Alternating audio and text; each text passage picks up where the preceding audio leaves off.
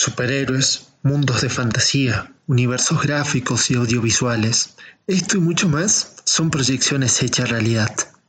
El día de hoy nos adentramos en el maravilloso mundo de Batman y el universo DC. Te invitamos a escuchar el desarrollo del cómics de Three Jokers. Tranquilo, habrá una parte sin spoilers y otra con. Sin más preámbulo, vamos con el capítulo de hoy.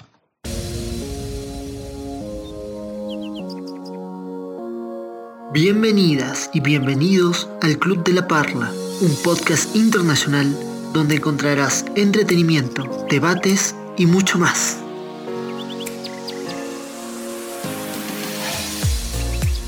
Buenos días, buenas tardes, buenas noches, mi gente. Gracias por escucharnos una vez más en este podcast. Hoy nos vamos a meter de lleno al mundo de los superhéroes. Lindo mundo. ¿Quién no ha visto una serie de superhéroes? Algunos somos Team Marvel, algunos somos Team DC y otros somos Team Nada, o sea, Team Goku, Team Naruto, pero eso ya va para otro lado. Nos vamos a meter, hoy les traigo un personaje bárbaro. Lo pueden encontrar en YouTube como el flaco que nerdea, su nombre es José Luis y nos saluda desde Buenos Aires. ¿Qué tal, Maxi? ¿Cómo estás? Hola, José, un gustazo enorme. Igualmente, che, buenísimo poder participar en este podcast. Gracias, gracias amigo, la verdad que es un gustazo tenerte, gracias por poner un poquito de conocimiento a nosotros, que, que nos gusta, que lo vemos desde lejos y necesitábamos a alguien que nos cuente, que nos adentre en este mundo que apasiona, así que ¿quién mejor que el flaco que nardea? bueno, muchas gracias. Mira, la verdad que este es un, un vicio muy, muy lindo, ¿no? Que en estos últimos años, al menos acá en Argentina se hizo un poquito más caro de lo que ya era, pero que siempre hay muchas opciones como para poder seguirlo, ya sea que uno compre algún cómic en formato papel o que consiga ediciones digitales. Eh, hoy hay mucha, mucha oferta, mucha publicación de cómics, así que hay mucha variedad para leer, pasarla bien y divertirse. Totalmente. Vos sabés de que el tema de cómics es algo que yo lo arrastro desde mi infancia, es algo que me gusta muchísimo. Y no soy el único, ojo, eh, conozco varios de los que están escuchando este podcast que les gusta. Así que vamos con todo, José Luis. ¿Qué nos traes hoy? Bueno, mira, te traigo un tema de bastante actualidad. una reseña de un cómic que hace dos semanitas se terminó de publicar que se llama Three Jokers. Los tres guasones vendría a ser.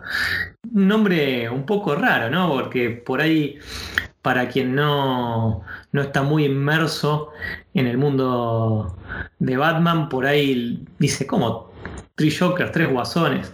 Eh, yo a veces para traducir uso la palabra guasón porque en la vieja serie de Adam West usaban esa traducción para Latinoamérica.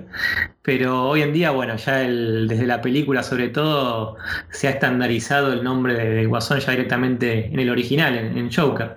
Este cómic es muy divertido, a mí me gustó mucho, lo disfruté mucho. Eh, vos sabés que, bueno, se publicó de manera mensual, son tres numeritos, y la verdad que estaba contando los días para que, para que saliera y poder leerlo. O sea, me, generó una expectativa realmente importante. Eh, Total, me llegó un poquito de chismerío, ¿no? Esta, este cómic, Tres Guasones o Tres Joker, es algo que ya se viene como rumoreando desde hace tiempo. O sea, hubieron varios cómics que fueron tirando como ciertas pistas de que en algún momento se iba a dar esto de tres guasones, ¿no? Exactamente, nos tenemos que remontar, mira, hasta fines del 2015. Mira que ha pasado tiempo. Eh, un montón. En ese momento se estaba, el universo DC estaba llegando al final de una de sus etapas, que era una etapa no muy querida por los fans, que se llamaba Los Nuevos 52, y se estaba publicando una saga que se llamaba Darkseid World, la guerra de Darkseid. En ese momento estaba a cargo de la, serie La Liga de la Justicia, donde se desarrollaba esta saga, el guionista Job Jones, que es justamente el mismo que, ahora hizo Three Jokers. En esa saga nos encontrábamos con, Batman, que en el medio del desarrollo de la historia se, hacía con la silla de, de Metron. Metron es uno de los llamados nuevos dioses del universo DC, uno de los personajes un poco más místicos, por llamarlo de alguna manera. Eh, tenía una silla que le permite viajar por todo el universo DC y recopilar todo el conocimiento de lo que va atestiguando. Batman se lograba sentar en esa silla y en el momento que se sienta en esa silla pasa a tener todo el conocimiento del universo DC, ¿no? con todos los, pormenores.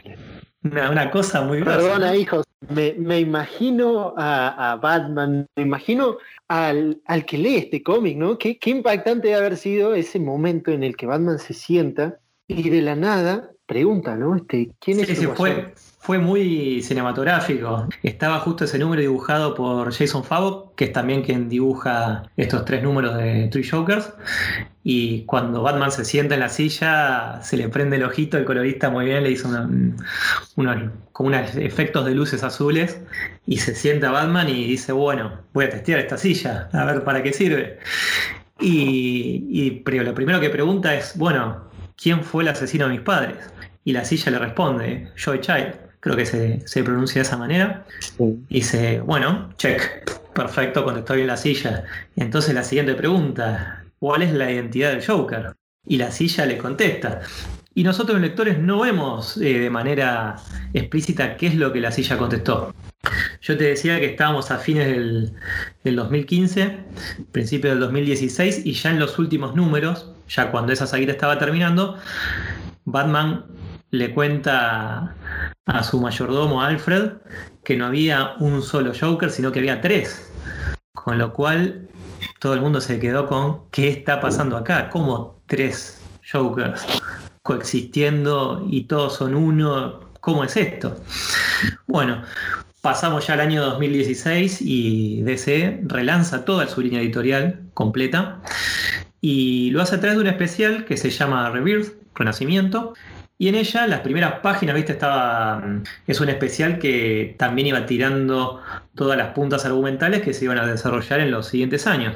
Y en las primeras páginas está Batman en su base, en la Baticuda clásica, con toda su maquinaria, computadoras por todos lados. Y en las pantallas tenía imágenes de tres guasones distintos, tres Jokers distintos. Y estos tres Jokers distintos eran muy emblemáticos. Eran nada menos que el Joker original, el que fue originalmente creado en los cómics en los años 40. Eh, luego estaba el Joker de la broma asesina, un cómic llamado The Killing Joke de Alan Moore, muy icónico, pues fue una historia contada en aquel momento de manera muy adulta, en el cual el guasón le disparaba a Bárbara Gordon, Batichica, dejándola paralítica durante muchísimos años. Y un último y tercer Joker, que era el que se venía usando hasta ese momento en los cómics de DC, en el universo New 52. Parece muy enmarañado, pero bueno, era lo, que en las páginas de este especial se, se plasmaba. Y eso iba acompañado de un anuncio por parte de la editorial que decía, bueno, se va a hacer una miniserie contando qué es esto de los tres guasones. Y van a ser tres especiales, tres números especiales. Y van a salir editados bajo eh, un sellito que se llama Black Label. Este sello Black Label dentro de DC es un sello, digamos, como premium, en el cual venían editores, eh, me corrijo, eh, guionistas y dibujantes muy grosos a publicar sus historias. Y estas historias podían pertenecer, digamos, a, la continuidad principal del universo DC, o podían ser historias que el lector podía tomar libremente como una historia anexa al universo o fuera de continuidad. Hasta ahí venía todo bárbaro, todos estábamos esperando que, se publiquen estos cómics. El tiempo empezó a pasar y los cómics de los Three Jokers no aparecía. Y todos nos empezamos a preguntar si alguna vez lo íbamos a terminar leyendo o qué iba a pasar, porque no sería la primera vez que un cómic se cancela, ¿no? Pero bueno, llegamos a este 2020, pandemia de por medio y a todo lo que pasó en el camino. Y finalmente se pudieron publicar los tres numeritos de Tree Joker. Por suerte, en esta cuarentena que hubo acá, hubo algo para acompañarla y hacerla más amena, ¿no? Que son estos cómics. Se publicaron, bueno, entonces. Sí, sí, hay algo que, nos, nos, facilita la vida en el encierro, es poder leer, ¿no? Así que bueno, se comenzaron a publicar este año entonces estos tres especiales. Eh, yo me anoté acá algunas cositas para compartir con ustedes y contarles un poco de qué trata, sin spoilear, sin arruinar eh, ningún detalle del guion. Y después por ahí al final eh, avisamos que vamos a spoilear algunas cositas y comentar algunas polémicas bastante fuertes que se han armado en las diversas redes sociales. Básicamente esta historia trata de, de, Batman persiguiendo al guasón, donde ha recibido una alerta que el guasón está operando. Llega también al lugar eh, Batgirl o Batchica. Terminan atrapando al guasón. El guasón va en una en una ambulancia psiquiátrica de regreso al asilo Hartman y dentro de la ambulancia un camillero de repente lo agarra del cuello y lo quiere matar al Joker. ¿Qué está pasando acá? Ese camillero resultó ser nada menos que Red Hood, eh, Jason Todd, quien era el segundo Robin, que el Guasón en una historia en los años 80 llamada Una muerte en la familia, lo mató, lo asesinó, a sangre fría.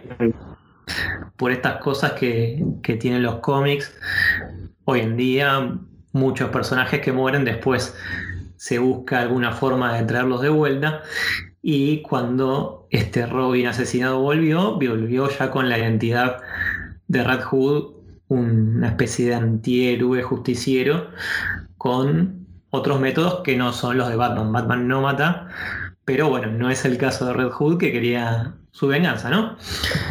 Eh, cuando Batman ve lo que está pasando arriba de la ambulancia, bueno, eh, interviene, le salva de alguna manera la, la vida del guasón.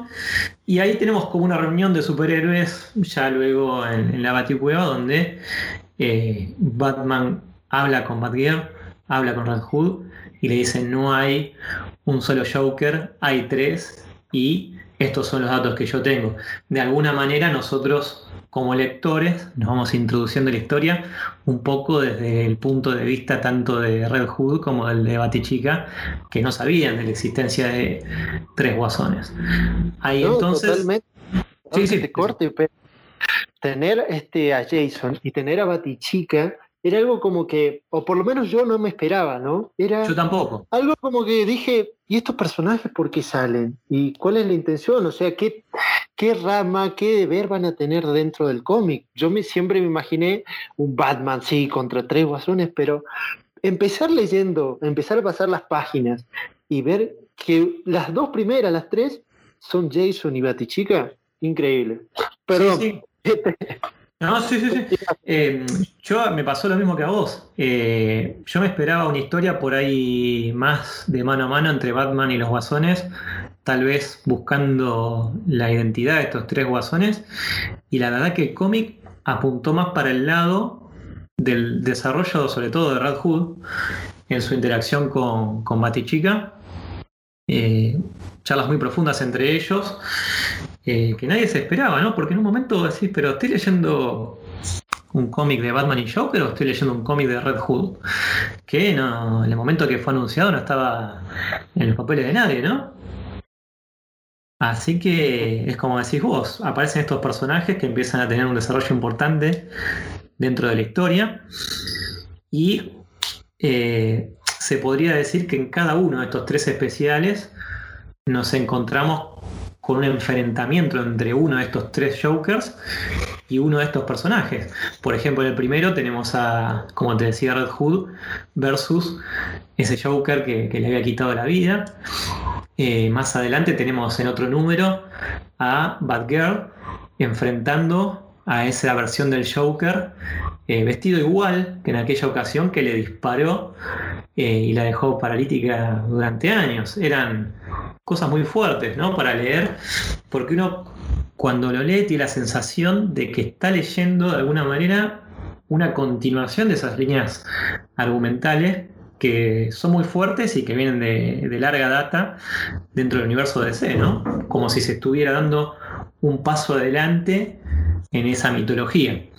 Y en un primer momento no era tanto lo que uno pensaba, incluso desde el punto de vista del dibujo, eh, Jason Favok, yo leí en sus redes sociales que se estuvo documentando de cómo Brian Boland, que era el dibujante de, de Killing Joke, dibujaba todos sus estilos como para poder darle una idea de continuidad. Y ha quedado un dibujo bestial, bestial para bien, que no es una mera copia de, de Brian Boland, pero sí una influencia muy, muy fuerte. Eh, pero bueno, nos encontramos con esta historia que creo que por eso también generó mucha polémica y que nadie se, esperaba para dónde terminó rumbeando, ¿no? Eh, el cómic entonces va avanzando y, se va profundizando un poco en la diferencia en estos tres Jokers y en el conflicto principalmente tanto de Bárbara como de Jason con estos personajes. Y Batman casi que lo tenemos en un rol un poco, diría, hasta secundario, hasta los, los momentos finales del cómic, porque lo vemos casi tener que lidiar más que con, el Joker y con lo que está haciendo en Gotham, con las reacciones y, el desequilibrio que el Joker provoca en los otros personajes, ¿no? Así que, bueno, podemos decir que, que en general es un cómic muy interesante para quien es un, lector de Batman en general, quien le gusta leer sus historias y a sus personajes secundarios, eh, le va a gustar mucho leerlo, lo va, realmente lo va a disfrutar. Y una persona que por ahí es un lector... Sí, decime. Iba, iba, a continuar con lo que estabas por decir, creo. Eh, esa persona que no leyó, esa persona que quizás se está adentrando a este mundo de los cómics, puede leer Tree Joker sin ninguna complicación. Me parece un cómic totalmente, eh, si bien sigue un hilo, sigue una historia, está muy bien explicado en el cómics para que vos no te pierdas, para que vos no empieces a pasar las páginas y digas, uy, pero estoy leyendo la parte 4 del capítulo 8. No, para nada. La verdad que es un... Exactamente, es un, es un gran acierto, ¿no? Porque justamente si un lector ocasional agarra, agarra este cómic, se va a encontrar con un cómic muy clásico. ¿eh? La manera de, narrarlo es un cómic clásico con una introducción, un nudo de desarrollo, un final y, y una perlita luego del final que luego vamos a hablar cuando hablemos ya con spoilers, pero sí, un, lector ocasional tranquilamente lo puede agarrar, lo va a disfrutar mucho y seguramente le va a generar querer leer las historias anteriores, ¿no? Eh, Viste cómo es esto de los cómics que son un camino de vida, no, no puedes quedarte con uno solo. vas a, a leer uno y vas a querer leer mucho más. Te juro, es así. Así que, bueno, ese es a grandes rasgos un poco sobre qué trata esta historia, un poco de dónde viene esta historia y la, estructura, la estructura que tiene, cuáles son los, los personajes que, que, intervienen. Si te parece, podemos eh, compartir de aquí en adelante algunos pequeños spoilers, que siempre es bueno avisar primero, ¿no? Por si alguien que está escuchando y dice, mira, yo este pedacito no me lo quiero enterar, eh, puede hacer un saltito para adelante y, no, no la sorpresa. Eh, sí, porque me ha pasado a mí escuchando, viste, que digo, yo no quería saber tanto. no, me parece buenísima tu idea. Eh, bueno, gente, los invito, así como dice José, ¿no? Hagan un pequeño salto. Eh, no se vayan de este capítulo porque después vamos a hablar de las repercusiones. También tenemos alguna que otra pregunta o encuesta para lanzar a nuestras redes sociales. Pero sí, este, a partir de ahora, el flaco que nerdea va a hablar con spoiler. Así que ojo, ojo, por favor. Adelante, José. Paso a ser el, villano, el flaco que spoilea soy ahora. Voy a pasar entonces con, los spoilers, pero bueno, lo avisamos bien. Eh, me anoté algunos puntuales que, son muy fuertes, que cuando uno lo iba leyendo, realmente decía, wow, te, dejaba una sensación bastante importante. Por ejemplo, en el primer número, eh, cuando capturan al primer Joker y que es el Joker responsable de matar a Jason, Jason lo tiene atado a una silla, está Batgirl presente, Batman se va, están esperando a la policía y Jason a sangre fría le dispara en el medio de la frente, matándolo.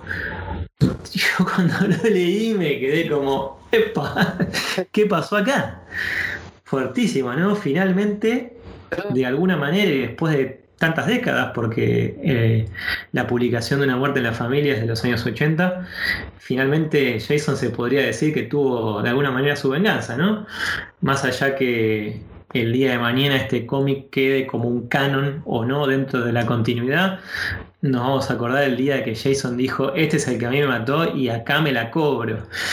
Y, vemos los paneles donde a Jason le tiembla el dedo en el gatillo, está tratando de frenarse, de no disparar y termina disparando y cae el Joker riéndose todavía con lo último que le queda con un disparo en la cabeza al piso.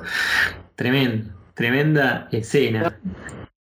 Esa parte es brutal. Vos sabés que yo cuando lo estaba leyendo por primera vez yo dije, no va a disparar. De alguna u otra manera no lo va a matar. Y cuando veo que lo mata, mamita, me quedé perplejo, no, no entendía nada, te juro.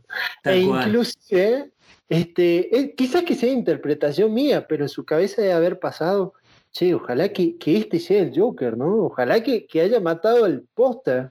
Exactamente. De hecho, en el final del numerito, automáticamente Bárbara le recrimina todo lo que le puede recriminar y, él se queda en un momento ahí en un costadito y dice, bueno, espero que haya sido el correcto.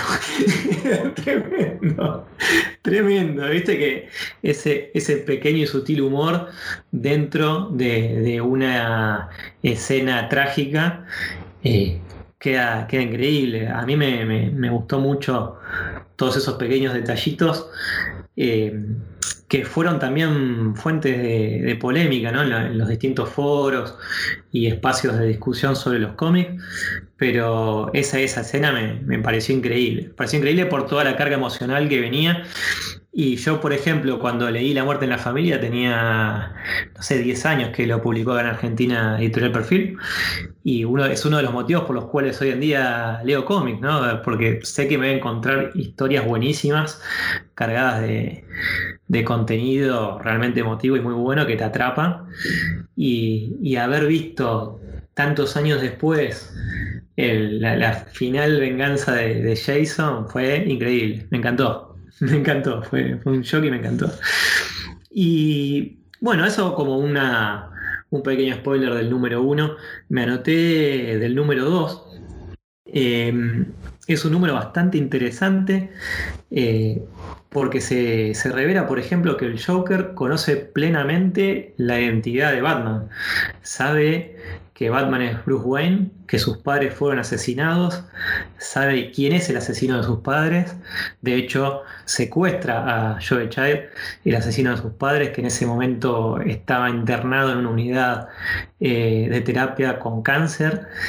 Todavía cuando leemos el número 2 no sabemos para qué, pero eh, si bien en los cómics de DC, en la última etapa ya de los New 52, el Joker de ese momento sabía quién era Batman porque, bueno, habían eh, eh, publicado una historia donde el Guasón lo seguía eh, por todos los túneles recovecos hasta la Baticueva y ahí empezaba a atar cabos. al ser este ya un cómic con una idea de continuidad en el canon de Batman, era ya importante saber que el Guasón finalmente conocía la identidad de su principal enemigo con todas las consecuencias que, a Batman le podía traer. Y, vemos cómo, además de conocer la identidad de Batman, también sabía que Jason era Robin y que, que lo había matado. Y mm, algo muy, muy interesante también es que los dos guasones que, que quedan vivos lo capturan a Jason y le dicen en un momento, eh, vos ya vas por la senda que transité yo. Yo en un momento fui Red Hood antes de ser el Joker y vos te quedás, lector, diciendo, no me digas que van a hacer que Jason sea el nuevo Joker, me quiero morir. La eh, parte fuertísima, así como lo dijiste.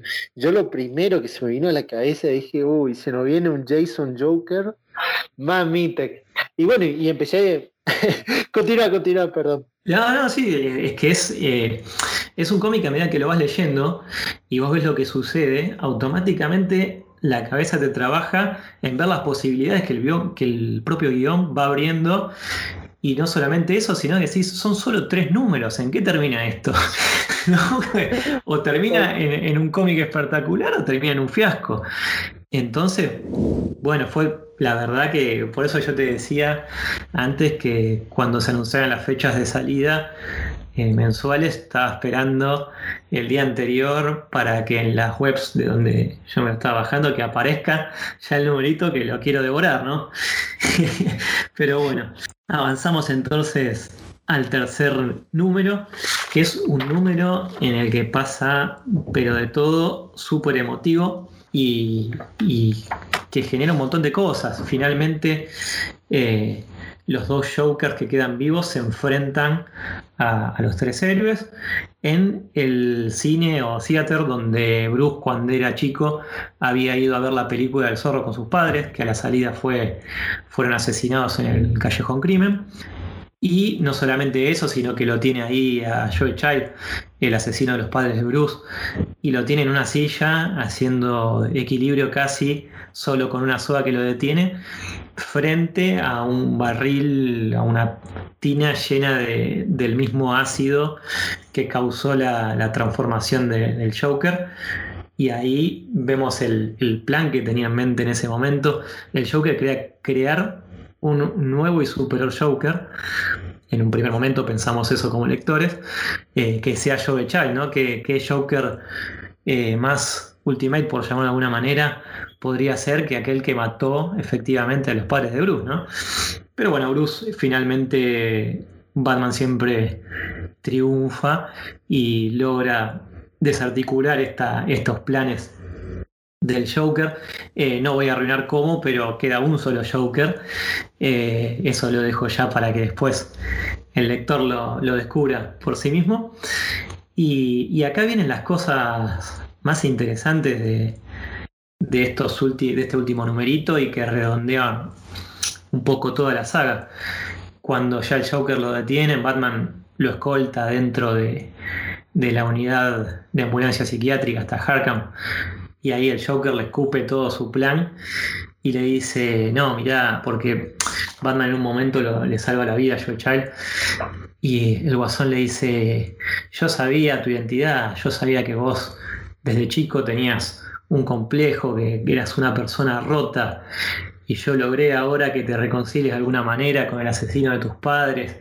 Ahora sos el Batman perfecto y yo soy tu poder asesino y te voy a lastimar y nos vamos a morir los dos juntos. Un completo demente. Un completo demente es una, unas escenas muy buenas, una conversación muy buena, donde el guionista logra que el personaje hable como un demente obsesionado de verdad.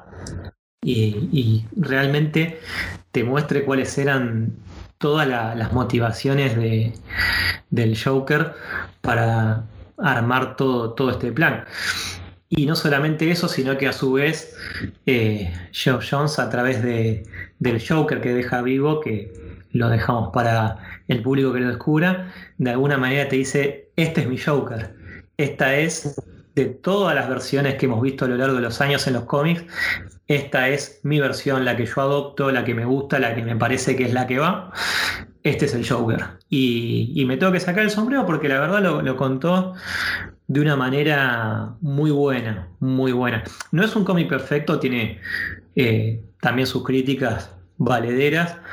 Eh, no, no, quiero dejar de mencionar por las polémicas que, se han armado, porque así como a mí muchas de estas escenas me gustaron, hay mucha gente que, que las agarró muy mal, ¿no? Lectores de, mucho tiempo que, no les pareció bien estos temas y yo acá tengo en mis machetes eh, algunas cositas para charlar con vos de, de, qué fue lo que pasó en redes. No sé si vos estuviste leyendo en algún momento, luego de leer los cómics, lo que se había desatado a nivel mediático. A ver, a ver, sorpréndeme. Mira, en general están focalizadas un poco en lo mismo. Algunas son bien intencionadas, otras me parece que, no tanto. Eh, a mucha gente le dio una idea, viste, yo te decía, bueno, esto es una especie de cómic que le da cierta continuidad, por ejemplo, de Killing Joke a la broma asesina. Y como hacía poquito que este mismo guionista había publicado Side Clock, que era el crossover entre los personajes de Watchmen y el universo DC, mucha gente dijo, bueno, eh, Jones lo que está haciendo es colgándose de la fama de Alan Moore y revisitando Watchmen, revisitando ahora La broma asesina. Y yo la verdad no, no comparto eso, no. Sí veo eh, que estos cómics son como una especie, podríamos decir, de ensayo, de declaración del guionista diciendo mi visión eh, sobre estas obras es la siguiente.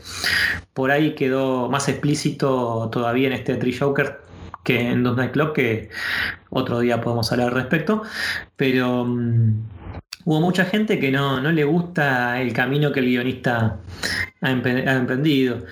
Eh, a mí particularmente no, me disgusta. Eh, me gusta leer sí los cómics, analizarlos, hacerle una buena crítica. Llegado el caso, si hay cosas que, no van, eh, decirlas, pero no llegar al punto de llenar tantas páginas de internet con odio como hoy en día nos encontramos, porque no, no creo que sea productivo para nada. Em, por ejemplo, te pongo un ejemplo muy puntual en el número uno, cuando Jason mata al guasón, como comentábamos antes, toda la gente decía ahí, pero ¿cómo Batman no lo agarra, lo deja inconsciente a Jason y lo entrega a la policía? Y de hecho el propio Jason, en el número 3, le dice a Batman, le dice a, Bárbara, ¿no ves que Batman es un hipócrita? Me podría haber tranquilamente detenido a mí entregado a la policía, pero no lo va a hacer porque si la policía me desenmascara, entonces la policía sabría quién es Batman. sin embargo, la gente leyó el primer número y ya dice, ¿cómo Batman va a reaccionar de tal manera? O sea, no, no me parece que, el camino sea eh, criticar por ahí la actitud de determinados personajes si no terminamos de leer una miniserie que son apenas tres números, no era que había que esperar tanto tiempo como para, para poder hacer una crítica fuerte no, eh, totalmente. Y perdón que te interrumpa, pero Batman, eh, no me acuerdo el capítulo exacto, pero Batman le da el justificativo a Jason. En un momento eh, del cómics, ellos dos como que Jason está, dale, que te dale, que te dale, que te dale, que te dale. Y Batman se enoja y le dice, ¿vos te crees que yo no quiero matarlo? ¿Vos te crees que yo no le quiero sacar los ojos? Esa parte es crucial. Va, para mí, esa parte justifica el cuestionamiento de, esta gente. Sí, sí, totalmente, totalmente. Incluso la forma en que Batman lo dice, porque usa un, un lenguaje donde normalmente nosotros estamos acostumbrados a ver a Batman actuar de una manera muy metódica y ahí Batman le revela a Jason unos sentimientos bastante oscuros de, querer hacer pelota a su enemigo clásico, más allá de que él tiene la, regla de no matar y la cumple a rajatabla, los deseos de, hacerlo pelota realmente los tiene, ¿no? No, la verdad que, eso me sorprende. Y hay otra cosa que, que me llama la atención, que, a ver, te voy a tirar la puntita y si querés vos lo desarrollás, si no lo, dejamos ahí. Jason y Batichica. Mira, es lo que tenía anotado como el punto 2, exactamente, diste, en el clavo. Ese es otro punto que, se ha comentado mucho en redes, mucho, mucho. Porque ¿qué pasa? El, el, Robin que normalmente tenía una relación personal con Bárbara era el primer Robin, Dick Grayson, no el segundo. Eh, a mí me gustó cómo se encaró esa, esa relación que en realidad no, no es correspondida por Bárbara, vamos a meter un spoiler más, pero eh, me gustó porque Jason se lo muestra en esa escena bastante vulnerable. Es una escena donde se está recuperando él eh, en el propio departamento de Bárbara e incluso él se levanta de la cama, se da una ducha y ve que en un costadito está la silla de ruedas de Bárbara, que ya no la necesita, pero que la tiene como plegada y guardada en un costado. Y como que él dice, bueno, esta chica pasó por cosas muy complicadas, producto de enfrentamientos con el Joker, al igual que yo. Eh, a mí me gustó por el por qué, ¿no? Podemos decir que Jason tuvo una conexión sentimental le tira un beso ahí a Bárbara, Bárbara le corre la cara despiadadamente, despiadadamente, pero mm, yo veo que, hay muchas críticas en cuanto a eso Y, pero me parece que es lo natural para el personaje en esa situación, porque incluso Bárbara es un personaje físicamente atractivo, con lo cual es lógico que, el personaje de Jason tenga cierta atracción hacia ella, y más en un momento que están solos en el departamento de ella y que ninguno de los dos ya tiene 15 años, ¿no? Si bien no se establece la edad de los personajes, ya son adultos hechos y derechos, ¿no? No, no ya no son adolescentes. Claro, bueno, te cuento un poquito. A mí en este caso, la palabra quizás no sea no me gustó, la palabra es me pareció irrelevante. ¿Qué pasa? O sea, me lo visualizo literal como un plato de comida que vos decís, no me va a gustar, pero una vez que lo probás, lo dejás hasta las miguitas. La verdad que, está buenísima la historia. O, bueno, no es historia, pero está buenísima la trama y la relación que establecen estos dos personajes. Y perdón, pero me, voy a estirar a, a esta partecita. El final, qué buen final, por Dios. Eh, para aquellos que, que se están preguntando un poquito de qué va, ver cómo cuando Jason le deja esa carta en la puerta a Bárbara, me vas leyendo la mente, ¿eh? porque era el tercero que tiene. Perfecto, perfecto. Veo, que analizamos las mismas partes. Continúa, por favor, continúa. No, no sé. Contale y yo te, cuento lo, lo, que noté al respecto. A ver si, si vamos por el mismo lado. Bueno, es, es, brutal primero ver a un Jason que es un Jason. A ver, yo lo veo a Jason como un tipo muy impulsivo, como quizás un vándalo, por definirlo de alguna manera, pero después verlo en el lado susceptible, ver que escribe, que le redacta una, una carta bárbara, eh, en síntesis, ofreciéndoles hacer algo más, ¿no? Y si no quiere, bueno, allá queda. La, ¿Cuál es la partecita final? Le dice, si te interesa, respondeme esta carta. Si no, te si no me respondes esta carta, yo doy todo por concluido. ¿Qué pasa? Cuando va la, la carta en la puerta que está pegada con una cinta, la cinta se despega y la carta cae al suelo. ¿Qué pasa? Viene el portero y la levanta. y es brutal. Y no. Así, Jason, no podés tener tanta mala suerte en la vida.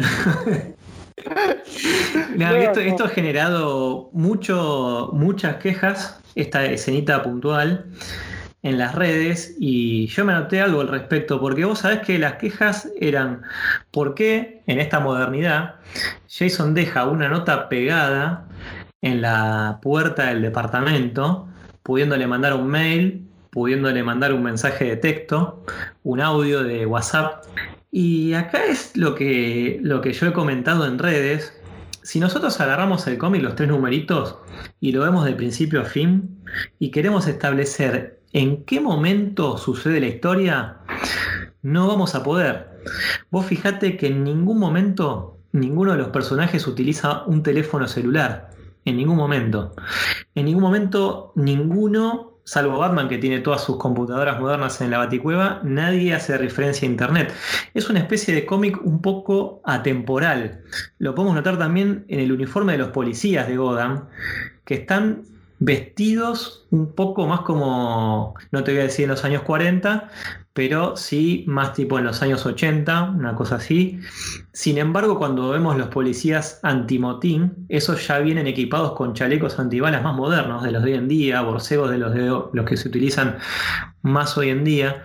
Entonces, es muy difícil que podamos eh, ubicar temporalmente esta historia y poder decir, Jason tenía a su disposición un celular, tenía a su disposición internet y podría haberlo hecho por ahí. Yo me quedo por ese lado porque incluso este cómic tiene un tono muy de novela negra por momentos, ¿no? Es, es sombrío de personaje con gabardina y, manos en los bolsillos, como es el caso de, del comisionado Gordon. Entonces yo no sé si es muy justificado eh, estar criticando que Jason dejó eh, colgada esa nota y me parece que es un excelente golpe de efecto que pase el, de maestranza y barra la nota del pobre Jason, ¿no? Eh, yo lo vi un poco por ese lado. Está muy bueno lo que me traes. Yo, la verdad que no lo había relacionado así, el tema del mensaje, el tema de, incorporar el entorno digital, ¿no? A, solucionar este problema de mensajería. Pero con tu justificativo, la verdad que yo estoy más de tu lado. Pero me gustaría analizarlo, así que gente, el que esté escuchando esto, por favor, ya vamos a lanzar alguna preguntita al respecto de nuestras redes sociales. Dejen su opinión ahí, quiero leerlos. Adelante. Totalmente, totalmente. lo, último que me, había notado respecto de, esta polémica un poco que se armó era en un momento este cómic hace referencia a la broma asesina en el cual se cuenta en la broma asesina se contaba la historia del Joker previa a transformarse en Joker, ¿no? Lo veíamos como un comediante que vivía con su esposa, su esposa estaba embarazada. Eh, en la broma asesina vemos como pasan unas cuantas cosas. Y acá Geoff Jones hace referencia a esa historia y le mete un cambio, ¿no? O, por lo menos algo que, en la broma asesina se, refería de una manera diferente. Nosotros acá en este cómic vemos cómo la, esposa de, del Joker se, eh, resulta que estaba con vida y viviendo en Canadá. Y no solamente con vida y viviendo en Canadá, sino con, una, una, sorpresa más que la dejamos todavía para que el lector no, no termine de arruinar la sorpresa. Eh, una cosa muy fuerte, ¿no? Ese final, que a mí me gustó, como epílogo me gustó mucho. Eh, y ahí sí, la, en internet ya directamente había insulto, ¿no? Por ese motivo en particular. Pero mm, a mí no, no, o sea, me gustó como un moño al cómic, ¿no? A cómo está diagramado. Eh, me pareció que es acorde a lo que se viene contando y bueno, uno puede tomarlo o puede desecharlo, tampoco es que le vaya a cambiar la vida a nadie, eh, a ningún lector le altere tanto este final. A mí me pareció muy bueno. Lo único que, que por ahí le critico de, de, ese aspecto, de esa cenita, es que Bruce se va manejando en camioneta Em, hasta Canadá y pasa por la puerta de, donde está viviendo en el retiro la, ex esposa del Joker, lo cual siendo Batman el detective más famoso del mundo, en realidad debería cuidarse de que nadie lo siga hasta ahí, ¿no? Pero bueno, es una, nada, un comentario al paso pero realmente muy, muy impactante todo. Es muy recomendable para leer. Recién hoy eh, le contamos de paso a la gente que nos está escuchando que no es de Argentina que debido a la pandemia los cómics eh, importados no se estuvieron distribuyendo de, de manera normal estos meses entraban muy a cuentagotas porque la aduana, que es el organismo por el cual pasan todos los artículos importados, estaba trabajando muy a cuentagotas, eh, orientado a otras cuestiones que tengan que ver con otras, otros insumos que tienen que entrar al país, y los cómics habían quedado en segundo plano, no estaban entrando, y recién hoy empecé a ver que en negocios de cómics de Buenos Aires empezaron a aparecer los numeritos de, de Jokers a un precio bastante elevado, pero bueno, ahí el fanatismo dirá si uno invierte en tenerlo en formato papel o no. Y después, sí. No, totalmente. Este, eso quería hacer una pequeña salvación, gente. Además de estar en formato papel, ya como casi todos sabemos, está en formato digital, así que lo pueden conseguir por ahí, un precio más accesible. Yo soy más del team papel. Eh, me encanta la, hoja, el olor a cómic. El olorcito del cómic nuevo. Así que, que bueno, ustedes eligen. Y sí, incluso ahora acá en Argentina los derechos de DC los tiene la editorial Unipress, así que dijeron, ya confirmaron en sus redes que antes del fin de año aparentemente lo van a publicar todo junto en un tomito. los oh, tres números juntos. Sí. Así que a falta del importado o hasta que se consiga una edición mejor, se puede comprar eso para, tenerlo en mano y, leerlo en papel, ¿no? No, sí, totalmente. Mi recomendación el papel, pero bueno, el bolsillo es lo primero, creo, así que cada uno sabrá. Sí, sí.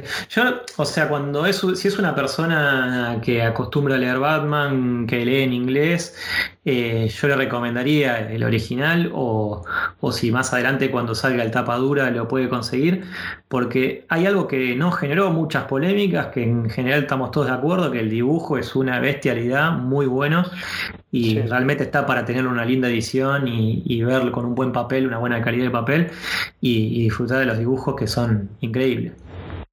Si hay algo que yo creo que todas las personas que hicieron una reseña de este cómic coincidieron, es en los dibujos. Las ilustraciones que presenta el cómic son, a mí me encantaron. Sí, es increíble, porque tiene, una composición de, página, la clásica de las nueve viñetas eh, por página, pero Jason Favo cuando quiere, por ejemplo, mostrar una escena, por ejemplo, cuando el batimóvil va al costadito de la ambulancia y a su vez Batgear va en su moto al costadito también, te combina todas las viñetas a esa altura, quedan como continuadas y quedan espectaculares. El coloreado también, el coloreado hay que decirlo, es adecuado, es excelente, así que una, una linda edición con un buen papel para apreciarlo, se lo merece, ¿no? Sí, totalmente, se lo remerece.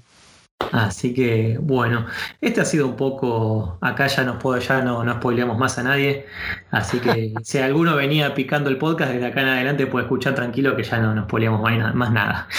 Ah, buenísimo, este, te agradezco un montón José por el tema que nos trajiste, la verdad que, que un golazo.